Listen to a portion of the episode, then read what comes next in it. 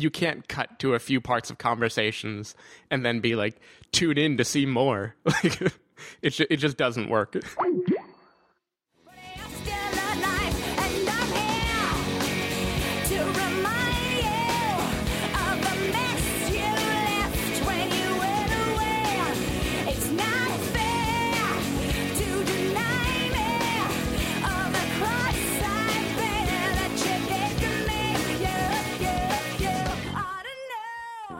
Hello, everybody, and welcome to the Spoiler Warning podcast. This is review number 371 with a review of the end of the tour. I'm Christopher Schnese.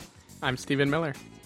And if you're joining us for the first time, the Spoiler Warning podcast is a weekly film review program.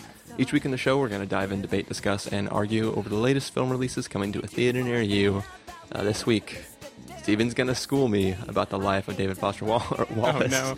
And uh, we're going to be talking about the end of the tour. Yeah, so this is what So- I've been training for my whole my whole years as being the pretentious guy on the podcast who makes uh, that one listener roll his eyes. This is the one. I know David Foster Wallace. I've seen all the James Ponsoldt movies. I'm ready. I'm ready to be a hipster about this. and I am willing to co- ready to come into this episode having known nothing about him, other than the fact that uh, over the years you have sent me the occasional uh, essay that I still haven't read, Yep. and uh, give me a- So the the big question, which we'll have to answer, is: Does this movie make you want to read them? uh, be we will be answering that, not right, now. We we- we can answer it later, just to get everyone ready for it. All right, just, just just making sure I didn't know whether I should like jump on that and answer your question right now, or if I should wait. but yeah, I'm I'm a big David Foster Wallace fanboy. Definitely. Um, I shouldn't brag about that because my brother is a bigger one, and many other people are. I'm really just like music and everything. I'm just like hanging on the coattails of other people who've already found cool stuff for me. Um, but I did read all of Infinite Jest. I've read pretty much all of his books of short stories, all of his essays.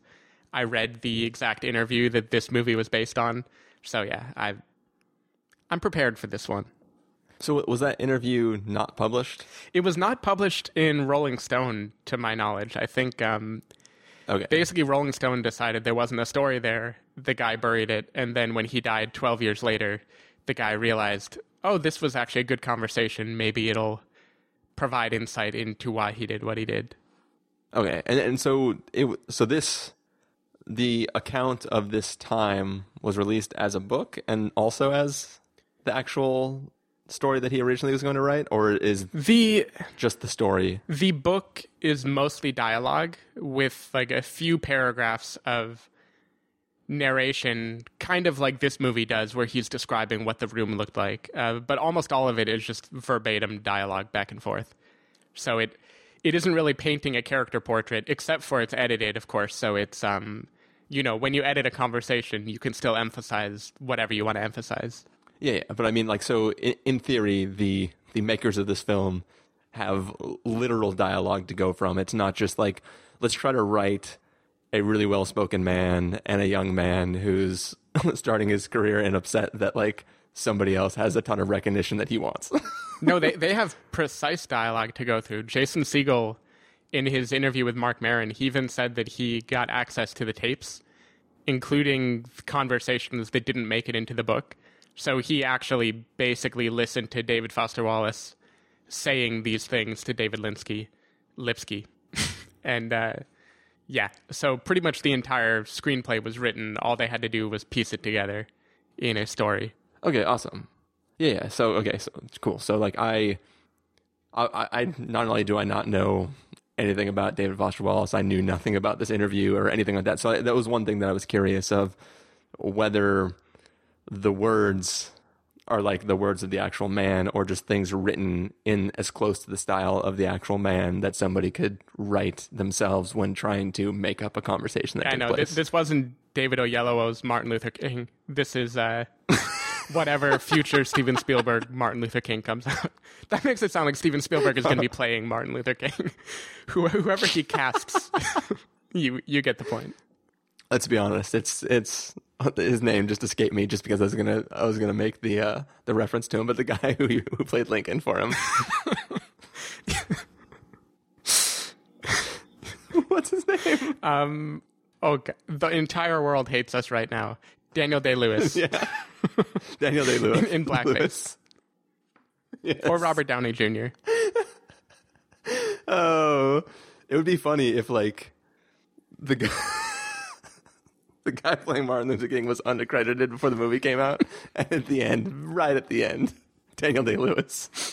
R- rips off his Mission Impossible mask. it was me the whole time. Anyways, that's totally going to be edited better so that it doesn't sound like uh, we both brain farted for too long. But anyways, um, but yeah, that, that that was something that I was curious about over the course of the film, just because. So th- this was my first like introduction to him as a person and his dialogue and the kind of things that he thinks. Um, so my my take on the film is basically just what do I think of this man that's being presented to me, um, and obviously your take is going to be how did they present this person that I've already known about, and and how do I feel about the presentation? As I'm assuming how kind of our reviews are going to go. Right, I think so. All right. So I mean, we we've joked a little bit in uh, messages to each other that this is either going to be like a really interesting long episode or a really short, kind of like that's what we thought. Done. Yep. but uh, yeah, what do you say we just get into it? Uh, yeah, let's go for it. All right, we are going to take take a listen to the trailer for the end of the tour, and then come back and give you guys a review. When I think of this trip, I see David and me in the front seat of his car. He wants something better than he has. I want precisely what he has already. David Wallace, welcome to Minneapolis. Hi, I'm, I'm David Lipsky. oh, How are you? hi. Okay, David and David. We only just met. He's writing a piece on the tour. What's this story about in your mind? Just what it's like to be the most talked about writer in the country, that sort of thing. You're like a nervous guy, huh? no, no, no, no, I'm, I'm okay. How are you? I, cause I'm terrified. I gotta ask, what is with the bandana? I know that it's a security blanket for me whenever I'm kind of afraid my head is going to explode. If we ate like this all the time, what would be wrong with that? It's like good seductive commercial entertainment, like uh, like Die Hard. Uh, first Die Hard? First Die Hard. Great Yes, film. no, it's a brilliant The film. best. Hey, isn't it reassuring to have a lot of people read you? I think if the book is about anything, Yeah. it's about the question of why. Why am I doing it? And what's so American about what I'm doing? If um, they're responding to your work and your work is really personal, then reading you is another way of meeting you, isn't that right? That's so good. Thank you. I don't know why you mean to me. I think that if there's a sort of sadness for people under 45, it has something to do with pleasure and achievement and entertainment. Like a sort of emptiness at the heart of what they thought was going on. I don't know. I got a real serious fear of being a certain way. I treasure my regular guyness. You don't crack open a thousand page book because you heard the author was a regular guy. You do it because he's brilliant. What is with you? What is with you? I'm not so sure you want to be me. Just be a good guy. All the time. The more people think you're really great, the bigger the fear of being a fraud is. David thought books existed to stop you from feeling lonely. Living those days with him reminded me of what life is like. And the conversation is the best one I ever had. It's me talking into the tape recorder. I'm smoking, having just said I wouldn't smoke, I'm smoking. Just me and your tape recorder.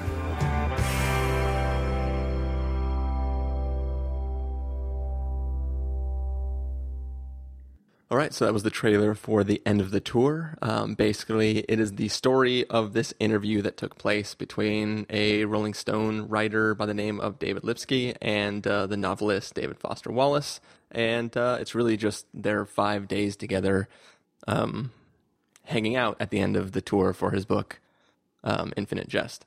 So, Stephen, I know you were excited to see the film. Um, obviously when you're excited to see a film about a person that uh, you know a lot about, a lot, excuse me, know a lot about, um, th- there is potential for the film to not impress you or do things great for you.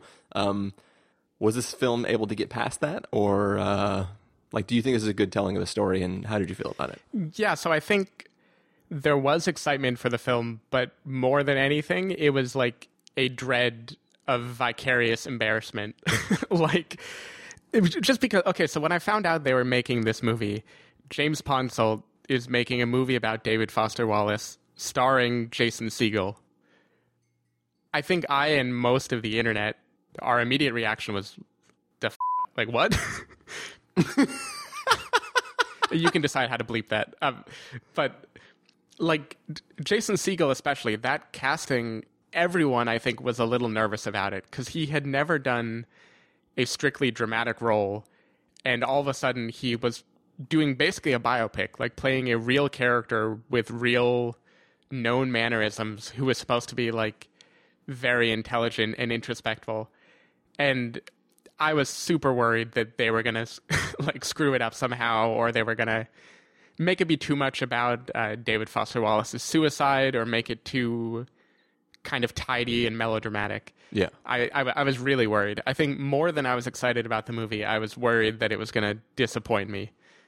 Um, and it turns out I think I had no right to be worried because it's kind of, kind of the choice of everyone involved is pretty perfect in this movie. Um, so when I think about it, James Ponsoldt has like this huge respect for basic conversation. Like like smashed which i forget did you see smashed? I did, and I really disliked it. no no. So so anyway i loved smashed because mary elizabeth winstead gives these speeches these like i have a problem alcoholics anonymous speeches that are just completely crushing to me. Like they're so true and emotional.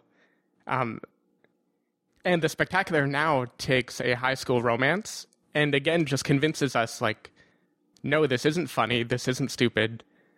This matters. You know like like that movie took two 17 year olds and made me actually care about them. So james ponsoldt has always been really good at taking just two people talking and making it feel very powerful Spe- specifically making people who struggle with addiction and alcohol discuss how hard it is. And and even Jason Segel, like everyone he plays, like from Freaks and Geeks, I think you didn't see that one either. No. I he he always plays this like ultra sincere character who he's kind of goofy and he takes lowbrow things and he just loves the hell out of them. like like he's going to learn a drum solo and he loves it or Marshall has to find the best cheeseburger in New York and he might also be like a judge or a high profile lawyer, but he also believes in the abominable snowman and he loves pancakes. you know, you know, like that's who he is. He's a totally uncynical person. Um, Yeah. and it, like if there's any through line in David Foster Wallace's output, it's this idea that you should not be cynical. Like that you should never be too intellectual, you should never be too hip. Like above all else, you just need to love mundane things like Pop Tarts or Diet Coke or what, whatever it is that makes you happy. Um, yeah. so yeah, I think one, once this movie started running, everything just clicked in a really nice way. I think Jason Segel totally inhabited uh, the character of David Foster Wallace. Like even if he doesn't talk exactly like him, but the way he behaves and the things that he values, like I definitely believed him as that character. And Jesse Eisenberg, on, by contrast, has always played a kind of like asshole to me, like a super intellectual guy who's very aware of how he sounds. And I thought he brought Yeah. that to this role, which is exactly what uh, David Lipsky is supposed to be. This intelligent New Yorker who's talking to his idol and is always trying to like probe him while impressing him. Uh, so I thought, yeah, the character dynamics of this movie I thought were spot on. I was very happy about that. The the reason I can't be unbiased about it is because I literally read the script for this movie. Like like I read the book that is this dialogue verbatim happening between two people. So Yeah. the things that they're talking about i already know i like i love that conversation i wish i wish i could be someone else hearing it for the first time because i love the things they talk about and the things it demonstrates about these two characters um, but for me instead I just kind of have to focus on the details, like the the mundane parts of the story, like how is it filmed, how does it build their relationship, how well do the character beats align with what I know of those characters. I and I thought like James Ponsoldt did a really good job building this. He uh the whole movie has this very like particular groggy road trip feel. Uh, Like you know, have you ever been on a long road trip and like in the morning the sun is coming up and you're all kind of sweaty and you're drinking like soda and Gatorade and the car is a little hot and everybody's tired and like the sun is in your eyes and you're having these kind of like deep conversations that also alternate between totally mundane shit like what music you like or what you had for dinner the last night. Um, I, I feel like this whole movie really gave me that feeling again of being back in a car driving aimlessly and just thinking about life. Uh, so yeah, I, don't, I really like this movie. I, I I wish I could see it as someone who didn't know all of the lines already, but I'm I'm Yeah. happy with how he made it, and I hope to someone who didn't already know all the dialogue that it was as good for them as it was for me. Yeah, well, I guess to answer both your questions, the one that you started before the episode began, or did as the episode was beginning, and this question just now, um, I, I I think that it plays great for somebody who knew none of that stuff. Um, I really, really enjoyed this movie, and for you know the reasons you you said, basically this dialogue, I'm actually happy to hear that I don't need to go get this book now because the movie is all the Yeah, I would not read the book, actually. because yeah, no, because it, it was one of those things where like halfway through the movie, I was like, I should get the book that this is written on because I really just this conversation is really engaging. Um, I really, uh, I really just loved all the. Like I, I would love to be sitting there holding a tape recorder, just listening to him talk. Like it would be cool to be on a little trip like this, listening to him. Um, it makes me want to read, you know, the essays and shit that you've already like linked me to that I've never read. Um, because it, it, I mean, it, it is kind of funny at the beginning of this, um, uh, the beginning of the film where like the entire first 20 minutes is just everybody just like verbally filleting David Foster Yeah. Wallace, like, and then characters being angry that everybody else is doing that and being like, how great could this guy? Like, my favorite, favorite moment in the movie is like, uh, Jesse Eisenberg's character, David Lipsky, it, it just, he finishes reading like this review about how like you can just like quit the book awards for next year because the, the Infinite Jest is going to win, like hands down. And like Jesse Eisenberg is like, how can they even say that? And then it just smash cut to him like closing the book saying shit. like he's like, this book is the greatest book I've ever read. Um, like that moment just made me laugh, and I was like, oh god, I'm gonna have to read this thousand page book now. You can read shorter Uh, things first. There's a lot of stuff out there. Yeah, yeah, but it was just funny because like I told you, I told you the next day that I had read like the forward to, to, to the book, and I was like, it's just one guy talking about how great this man mm-hmm. is. Like the entire forward is just like, oh my god, it's impossible to read this book and not think it's the greatest book you've ever written in your entire life. And it was kind of funny, like just the amount of affection that random people. I mean, obviously these aren't random people, but like it's just it's just amazing like it's it's one of those things where like this is this is the movie equivalent of I don't know any movie that is like held in like high esteem. Like I'm like I can't possibly read this book now and be impressed by it because the only thing I know about it is that it's the greatest piece of writing ever written on the face of the earth, you know, since the Bible or whatever. Yeah, I wouldn't I wouldn't give it that kind of a claim. It is great though, and I think even if it's overhyped, you'll still be surprised by how much you like it. Yeah, yeah. no, I, I just it, it's it's just funny to me in general that like it, it like I, I I think the exact joke I made to you is this is the point in Mission Impossible Five, which is you know like you know drink now because I'm referencing Mission Impossible again in our second review for the weekend. Um, but like it's the scene where Alec Baldwin is talking off Ethan Hunt. He's like Ethan Hunt is the embodiment of everything that is blah blah blah blah, and he just like basically says some piece of dialogue that like no human being would say about another human being ever.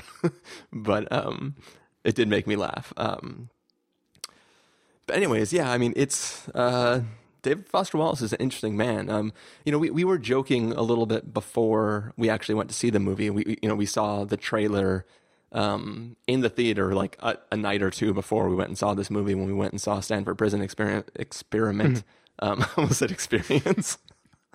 it's the new Disneyland ride coming out. Um, but um, we kind of laughed at the trailer because like it had a weird feel to It, it. it does not work as a trailer at all. I'll, I'll just say that. Yeah, like, yeah, it you doesn't. you can't cut to a few parts of conversations and then be like, tune in to see more. Like, it it just doesn't work. Yeah, yeah. And, and, one of the things that I asked you um, when we, the other day when we were at work is, you know, like, is is that the way that David Foster Wallace really spoke? Because like, it seems like even if that is the correct way to speak, like from a filmmaking standpoint, it makes no sense that you would ask your character to speak that way.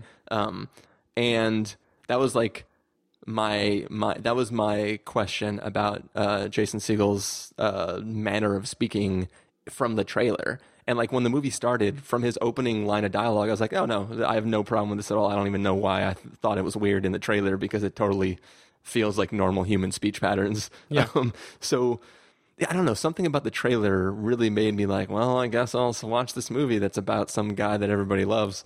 Um, and then when I saw it, I was like, no, this is definitely cool. Like, I, it, it's it's weird to me even that like Rolling Stones passed on on the uh, the article. I mean, obviously, I didn't read the article in the form it was originally going to be in, um, so I have no idea what story wasn't there. But like, the film as a whole was incredibly engaging. It made me want to read more of his work, and um, yeah, I, I had I had a great time with it. Like it's uh, he he he definitely speaks. David Foster Wallace speaks to my sensibilities, and even the the uh, commencement speech that you linked me to that I listened to, I was like, that was freaking Yeah, amazing. and I, I actually think that is like the best primer to his philosophy. Like either this movie or that speech, because like yeah, I think a lot of e- even in this movie when people are interviewing him, like the big emphasis is Infinite Jest is so long. Ooh, it's a thousand pages. Look, it weighs three pounds. It makes a thud when it lands on your doorstep, and yeah, people kind of build that up as this like ultra hip postmodern self-masturbatory like exercise and the guy is actually like crazily down to earth most of the time. And i, I think like that's what this Yeah. movie really tried to nail home is that he can have a really big vocabulary but the things he's trying to express are pretty mundane. It's like like the commencement speech he talks about like true true knowledge or true freedom is being able to sacrifice in myriad unsexy ways every day. Like like the little acts of kindness you do for each other are kind of Yeah. what makes life worth living um and even in those big massive books it's all kind of about that of people like being lonely having impossible expectations on them fighting addiction uh, he wrote a lot of nonfiction. like, ironically, Rolling Stone later had him write a few essays.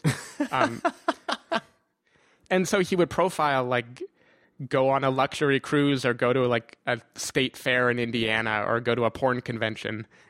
and he would take all these kind of, uh, kind of lowbrow things and try to find, like, what is. Why do I feel lonely here? Or like, what is off about this stuff? yeah, like what are what are people searching for when they get on a boat and sail across the ocean and pay thousands of dollars trying to be happy like don't you feel a kind of a burden of being happy after that um, so yeah that, that's kind of a throughput in everything he does and i thought this movie or at least the parts of the conversation they chose to throw in did a really good job of hopefully convincing people that like this is not rocket science this is actually like pretty easy to get through literature. It's just long because he's got a lot of shit to say. Yeah, yeah. No, and, and one thing that was interesting too is like it, it's like obviously the, the the if if the interview didn't take place in real life, I would not almost not believe that these two people sat down together because they're they're really like the antithesis of each other. Like like David Foster Wallace is like the the doubly intelligent version of Dave Lipsky, but who doesn't care at all about that intelligence. Like he wants to be like simplified but speaking with big words and then like Dave Dave Lipsky, yeah, Lipsky is like the opposite of that like he wants people to think that he's super bright and intelligent and like it seems like a very incredibly well uh paired group of individuals for a pretend narrative about like a really smart person and a person who aims to be really smart and it's weird that like in real life these two people actually met and had those personalities um, and actually had this interview together. Um, I mean, does that? Yeah, no, definitely. It it does seem almost too perfect a pairing. Uh, but then at the same time, it's it's kind of an understandable pairing. Like when you become renowned as the greatest ex of all time, Yeah, anyone who interviews you is going to be like wanting to be you. So that dynamic is always going to be there, I think. yeah. And I actually really liked that that dynamic too. Just the the idea of like Jesse Eisenberg's character was was sort of like this mix of like I really want to be this man, and does this man deserve the praise that he gets? Like he he's sort of like a mix of wanting to take him down and wanting to praise him at the same time, uh, which which is really interesting in a way. Like it, it this is like the good version of True Story, Yes. except for one of them wasn't in jail. You know yeah, I no no children wound up in suitcases, but otherwise it's pretty much the same. Oh man, I almost forgot children were in suitcases in that. Movie. yeah, and, and so uh, I want to give credit to the source material because obviously this movie is the conversations, and like without those conversations, this movie would be ten minutes long probably. um, Yeah, but yeah. I I don't want to make it sound like that's all there is. Like I think there was actually a lot of craft that went into making this movie. Um, like I think James Ponsoldt. I was realizing when I I rewatched The Spectacular Now last night actually, and I was realizing one of my favorite things about it is the way that he makes you feel like you know this town and like you know this place so well. And he does a lot of stuff with like mood lighting, like the sun setting in the trees when uh, when Sutter and Aimee Finecky are like having their first kiss, or the the way he has the soundtrack cl- cut in at just the right amount of time, the way he knows when to make the camera look away. Um, I think he's really good at building emotion out of dialogue heavy movies, and I, I like I felt like this movie actually did a lot of that. Like I, I was really impressed with the way he brought these locations to life that obviously weren't described in the book. Like the book basically says we were driving, we got to the hotel, we're in the Mall of America, we're in his home, and, all the little details he threw in of like like dogs pushing open the crack door to slobber on on Dave Lipsky, Yeah. or um, little details like I don't even remember if the Alanis Morissette poster is actually there. Uh, I don't. I, I felt like he did really good with the little freedom that he was given uh, to make it actually feel like you have met this person, uh, and also Yeah. some of the strongest dialogue in the movie I thought was actually when the tape recorder is off and it isn't verbatim anymore. Like like there's a conversation they have towards the very end when David Lipsky is trying to sleep and David Foster Wallace walks into his room and tries to kind of re-explain something he couldn't explain before. And that Yeah. like that is certainly not verbatim in the book. Like that is them writing Jason Segel delivering it the way he would deliver it. And I thought that might have been like the best part of the movie. so it isn't just like reciting Shakespeare. Like there's definitely interesting creative choices they made to try to make make people relate to it in an hour and 45 minutes. Um. So so one thing, like obviously, I didn't know. I know that the film, like I was ta talking with you through messages the other day, and like I know the film puts up title cards of dates and shit like that, but I'm really bad chronologically with stories. Um. So I. I'm not sure how the film portrays the amount of time between like the book coming out, the interview, other things in his life, and the suicide. Um, but obviously, I'm watching the film in the context of I know that like sometime in the future he committed suicide, and I'm watching it through the lens of like I don't know anything about this guy other than the words he says now, and that he will eventually commit suicide.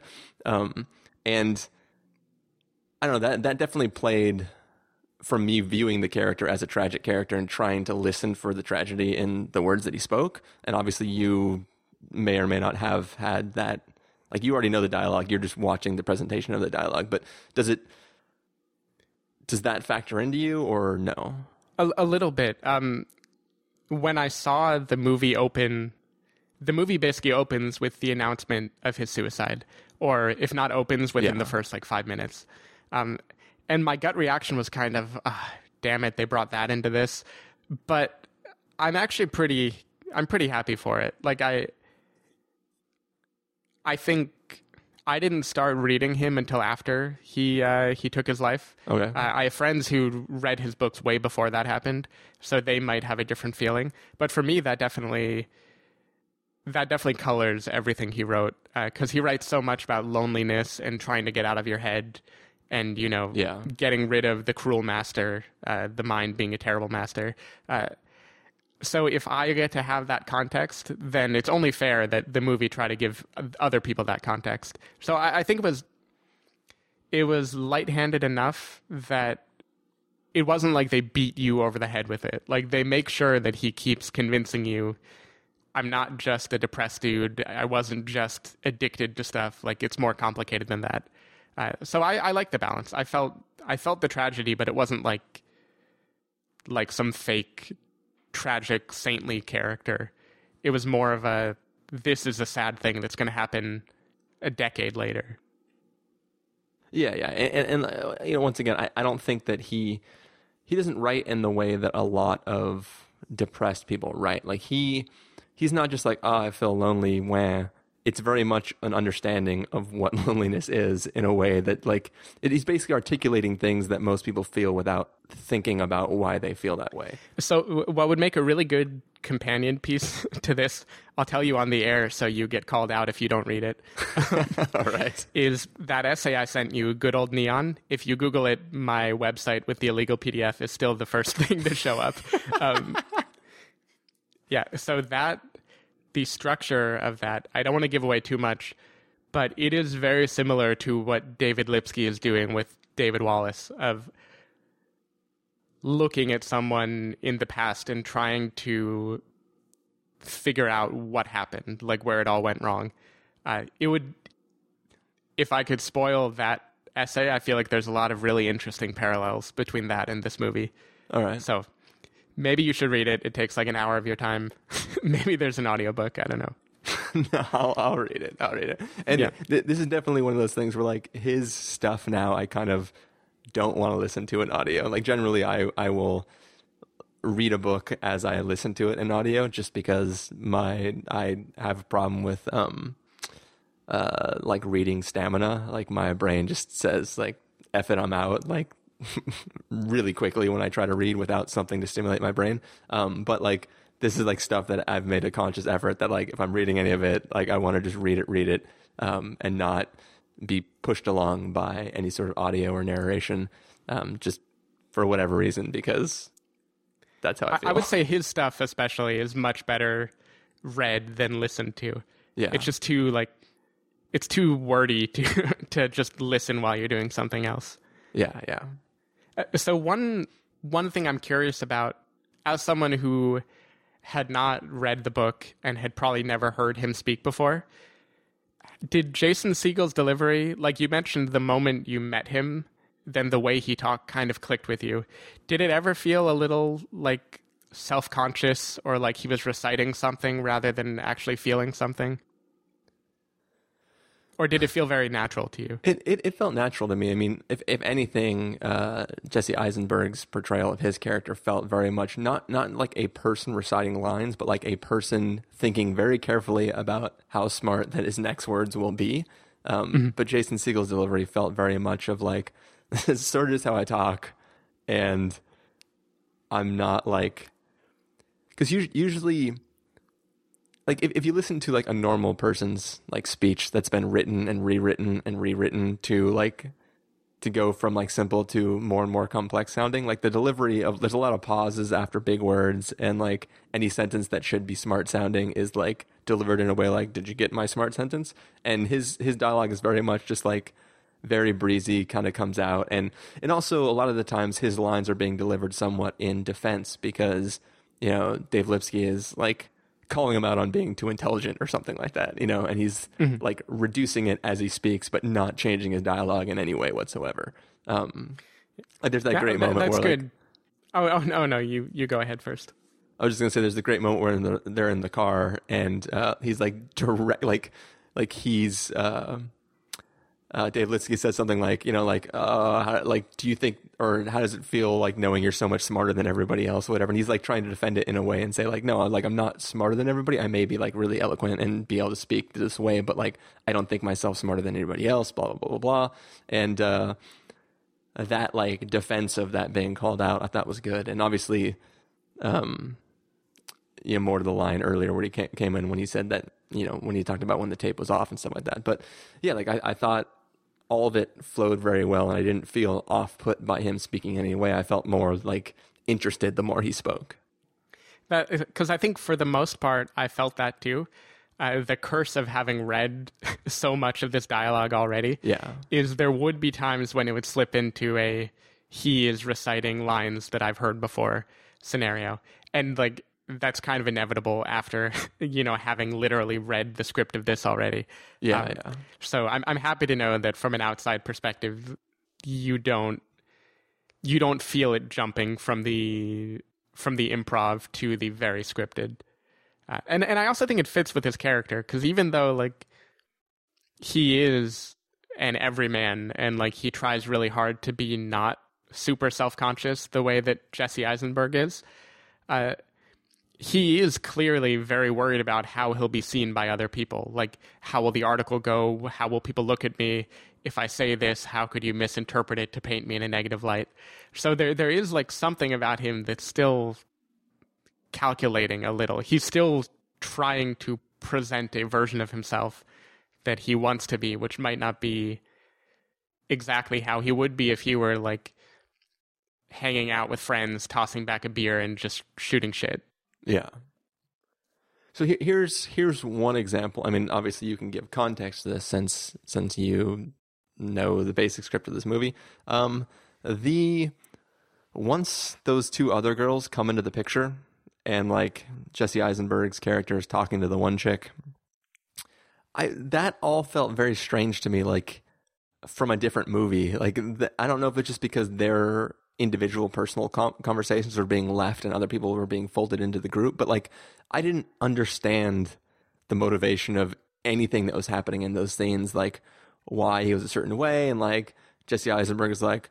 I spent the entire movie not drinking because I want to be like nice, and now I'm so angry I'm going to drink a single beer. Like I, like all like that whole like sub arc of of their interactions and where that played. And, and also because of how close to the end of the tour it actually was like i it i i don't know why any of that's in there. And like because because most of it is like really really interesting dialogue that makes me think about the subjects they're talking about. And then this was straight up just like two bros like feuding over a girl even though like the one dude has a girlfriend back in the other city. And like i I so I I feel you. I do feel like the movie emphasized that. The movie put an arc that doesn't actually exist in like the straight up conversation. Um I don't mean they made it up. I mean they gave it a significance that I don't think there was in the book. yeah Um, uh, the reason I think it works is that it is trying to show that even though they are hyper intellectual, having deep conversations, they still are just total lowbrow dudes, also. Yeah. and like the thing that disrupts them, like the supposed smartest writer of his generation, is still like a petty squabble about a girl. Uh, and I think that was trying to get something about his character across. I'm not sure it needed to be presented as this like giant arc that needed a resolution at the end of the film, but I still thought it fit with the tone. I, I guess one of the reasons it bothered me is because there's so many times where like Jason Segel is like staring at Jesse Eisenberg and watching him have conversations with this other girl, mm-hmm. and obviously that doesn't pick up on a tape recorder. So there's no record of any of this happening. But the narrate the narr- the narrative of the film is coming from the person who didn't know he was being looked at. So mm-hmm. like it just feels false maybe not the proper word. I just without any without any actual significance coming from that and without that like it'd be one thing if the interview was supposed to be for two weeks long and it ended after five days because of that feud. I, The, the Stanford prison experiment version of the interview.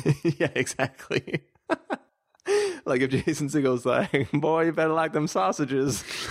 And then like it just ends. Then like okay, you better this eat is- your Pop Tarts, boy. And and also it, it comes in a weird place too because so in a conversation earlier in the film jesse eisenberg is talking about how like he has a girlfriend back at home but like he has no intention of marrying her necessarily because he doesn't know if he want like there, there's some like kind of semi douchey thing that he's talking about but then like a man who talks so much about like loneliness david foster wallace and also like there's there's a scene where he talks like jesse eisenberg asks him i, I know i always bounce between like the actors names and the characters names but yep. the one of the things he asks David Foster Wallace is like, "Oh, like, do you wish you had somebody uh, with you around this time?" And like, he gives this amazing answer that is all about like, uh, yeah, like the usual, like, yeah, of course I wish I had somebody with me. But his explanation is not just like a loneliness thing. It's it's more of a thing about like, I wish that I'd had somebody with me for the last several years who understands me in a way that's not these people looking up to me, but somebody who was through it with me as I experienced everything and knows me inside my head and like I, I i'm doing a horrible job of like paraphrasing this but like it, I, I thought it was a beautiful answer about like uh, what it means to be with somebody and like have a close personal relationship with somebody else in a way that you can't have with other people that you know in the normal world. And like it's a man who talks about loneliness a man who has like romantic notions like that built into it and then like this person who he, he's not with who Jesse Eisenberg, who has a girlfriend but like has stated that like there's probably nothing there, is just talking with this girl and he's gonna let like it seems like he would be up to any people mingling and like having any sort of like brief connection at all, simply from the standpoint of like it's only doing good, it's not doing harm. Like it, it, it is. I, I, I guess I felt in like the 30 minutes of the film that I'd watched so far that I didn't understand why he'd be upset that he'd be talking to Beth or whatever her name was. Yeah, I so I think there are two reasons they put that in. Neither of them are necessarily great. Um, the first one you mentioned how is the author of this could not have known that he is watching him this way, that he's actually feeling this way on the inside. So why is it given this significance? And I think the reason the script wanted to do it was to point out Jesse Eisenberg's flaws, like that every time he's talking to people, he is kind of bragging and pumping himself up. Like he has this very self conscious way about him. And I think it was trying to be like he he uses Jason Segel to convince himself of this flaw in him, like because he sees how this guy behaves around people versus how he behaves. Uh, so that's one reason. The other reason is I think it wanted to show that even if like David Wallace, the author, can have these lofty ideals about loneliness and about relationships and what they mean, at the end of the day, he is also still a person who gets stuck in trivial crap and likes Pop Tarts and dancing and everything else. Um, so I, I think those are how they tried to tie it together. It still didn't really feel true to the character for me, but I I got what they were going for at least. And and I also thought that like because in that context, he's not like sneaking off to go hook up with this girl. He's not even really like obviously like I'm sure he thought she was attractive and they may or may not be flirting, even though they're really just talking about their own stuff that they've done and their own accomplishments.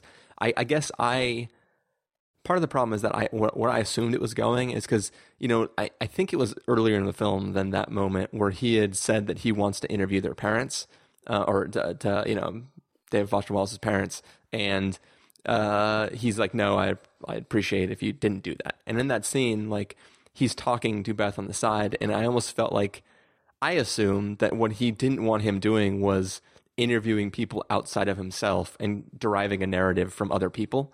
Um, And that's kind of like where I thought that was going is he wanted to control the narrative about himself as best he could. Like I agreed for you to come interview me, not for you to get into the lives of the people who have been in my life and ask them for stuff that I don't know what they're saying about me. Um, but then when it turned into like, you know, I dated her in the past and like blah blah blah blah blah, I was kind of just like, okay, cool. And then Yeah. I also didn't know what his relationship was to the other girl that was there.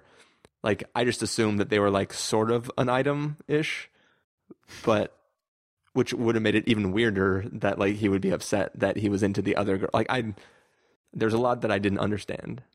it's a little bit of a mixed message, though. I, I do think they paint him in the story and the movie as a guy who also cares about kind of lowbrow things. Like he he talks repeatedly at the beginning of how like it would be kind of great to get laid on this tour, you know, and Yeah, yeah, stuff yeah. like that. Like where he can talk about romance, but then he can also talk about this other shit. Uh, so it does feel like a detail that they would have only included if it actually happened.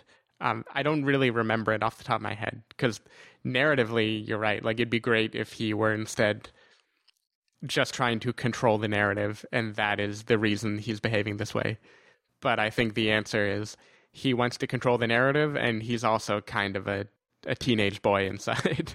Yeah, yeah, and and I'm sure it definitely took place. And part of the problem might be that like Jesse Eisenberg's like the real life person who he was playing like may have misunderstood the intentions of the hey like d- I'd appreciate you not talking to her like yeah, especially might have been 12 just- years later. yeah yeah it might have just been his interpretation of why he must have thought that when in his real intention could have been like oh yeah like I don't want you asking her for details about when we dated way back in the day um, So one one interesting thing I I won't consider it a spoiler because like can anything be a spoiler here?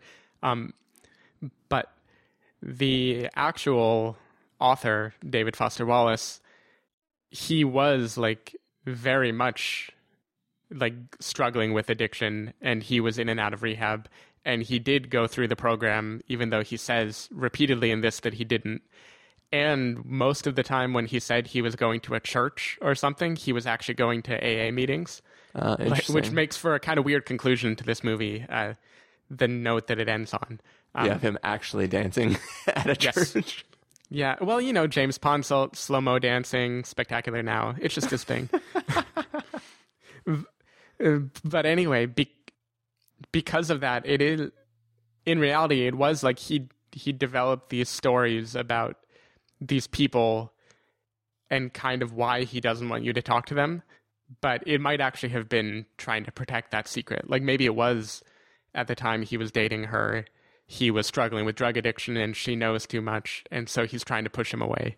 Yeah. Cool. well, do you Cool, have any more questions for me? Like, I think I'm tapped out of questions for you. Let's see. I, I guess like my main curiosity, which you already answered, was how the portrayal of Jason Segel would work for you because he does kind of portray the author's quirks along with his intelligence. And I think the answer is he did it just fine. Yeah, yeah. I mean, I, I, I at this point, I've seen more of Jason Segel being this person than this person being himself. so, Yeah. actually, All I've right, so seen, here's- I've seen zero of it. I've just listened to that to the commencement speech that you sent me. Yeah. So here's a Jeff Cannata question for you. Uh, have you ever seen My Dinner with Andre?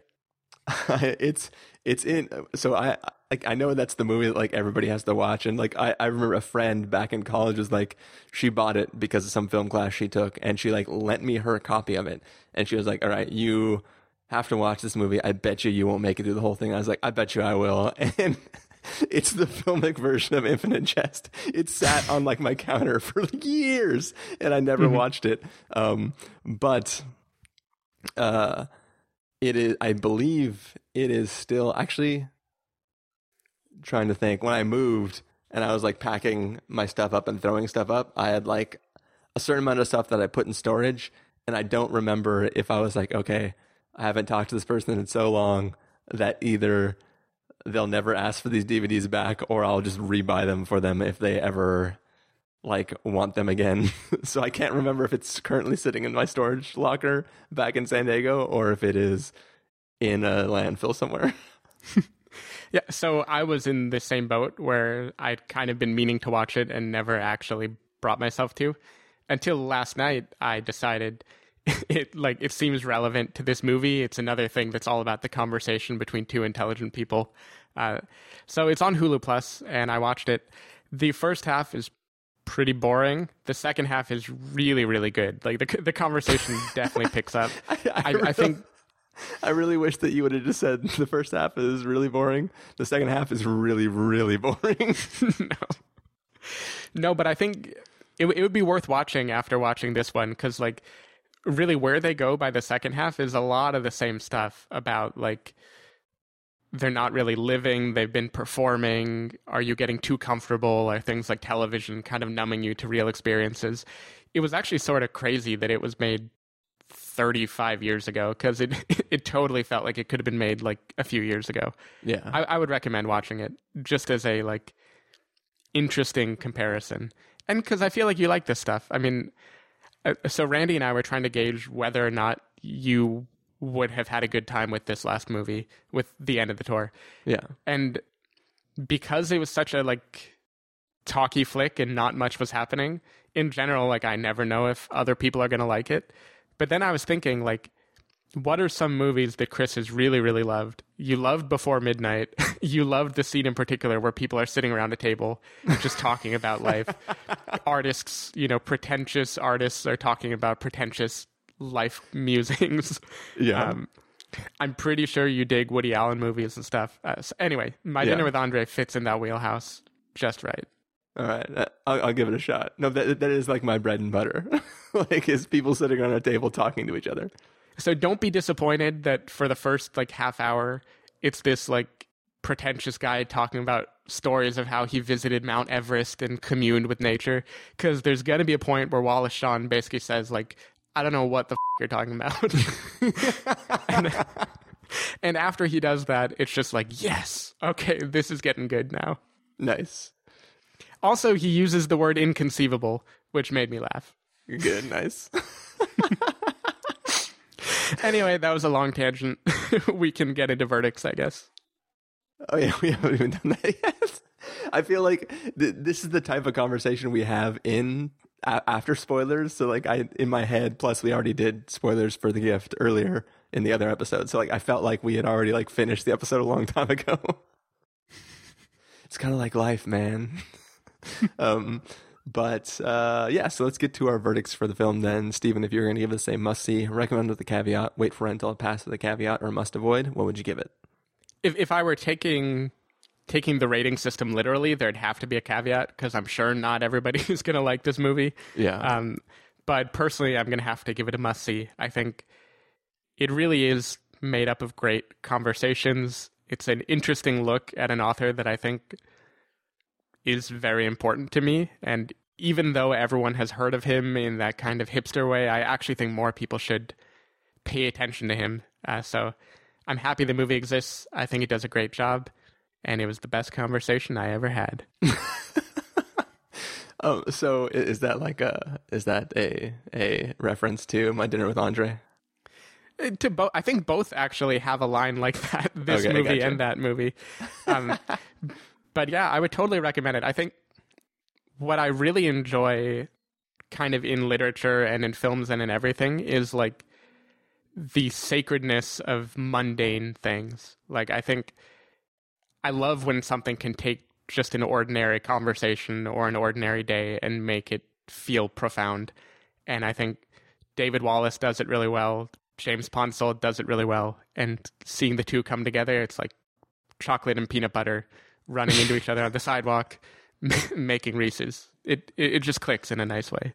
Yeah, yeah. Like I I I I've definitely I I I kind of have to take the rating system literally. Like I'm kind of in the same boat as you. Like for me, it was a must see. Um, but like in reality, I don't know other people who will react in the same way that I did. Um, so I mean, I don't know if I'll be unique in people who know nothing about him who really enjoyed it versus people who know a lot about him who really enjoy it. Like it's hard for me to kind of figure that out. Um, so I'm just going to give it a recommend with a caveat. Caveat just being that if you're not into the people talky stuff, then it might not be that great for you. Um, but I really had a great time with it, and it's kind of funny too because in in most things when there's some person who's just like really great, I usually don't like them. you know what I mean? Like, like so the fact that this film starts with like just people talking about how great this man is, it like I would really hate the guy if like the first words out of his mouth weren't incredibly interesting. so it's kind of like one of those things where it's like I usually I really am just like rooting to not like the guy at all. Um, or may, may, maybe the reason it works is because he is placed against the Dave Lipsky character and that guy is sort of the bad guy who I normally root against. Um, so I, I don't. Somehow it worked, and I didn't like automatically not want to be interested in David Foster Wallace. Mostly, I'm in the boat now of like it's cliche to like him. so I'm like, I could read like every single thing he's ever written and be stoked about it, but now I'm only reading it because he like because other people say he's so great. Yeah, but isn't that the point? Things sound cliche because they're true. I think that's uh, that's one of those things you learn over life. Is all these like super cliched, banal things usually wind up becoming cliches because they're actually Yeah, yeah, good. yeah. Cool. Well, uh, I think that's about going to do it for this episode of the podcast. So, Stephen, if people want to find you throughout the week, where can they do that? Uh, people can find me on twitter.com slash sdavidmiller or sdavidmiller.com. Cool. People can find me at christopherinreallife.com or twitter.com slash christopherirl. Uh, you can find the podcast over at thespoilerwarning.com where you can get a bunch of the back episodes of the show. Um, if you want to figure out when these episodes go live, you can follow us at twitter.com slash spoilerwarning or like us at facebook.com slash the spoilerwarning. Um, if you want to get a hold of us directly, you can send an email to fans at thespoilerwarning.com. You can use the contact form on our site, or you can call and leave us a voicemail at 760-575-4TSW. That's 760-575-4879. Um, is, is there a soundtrack for this movie? I don't know. There's that REM song that never shows up in the movie, but it's in the trailer. All right. Well, it, the the song for this episode will probably come from that then. Probably the Alanis Morissette song.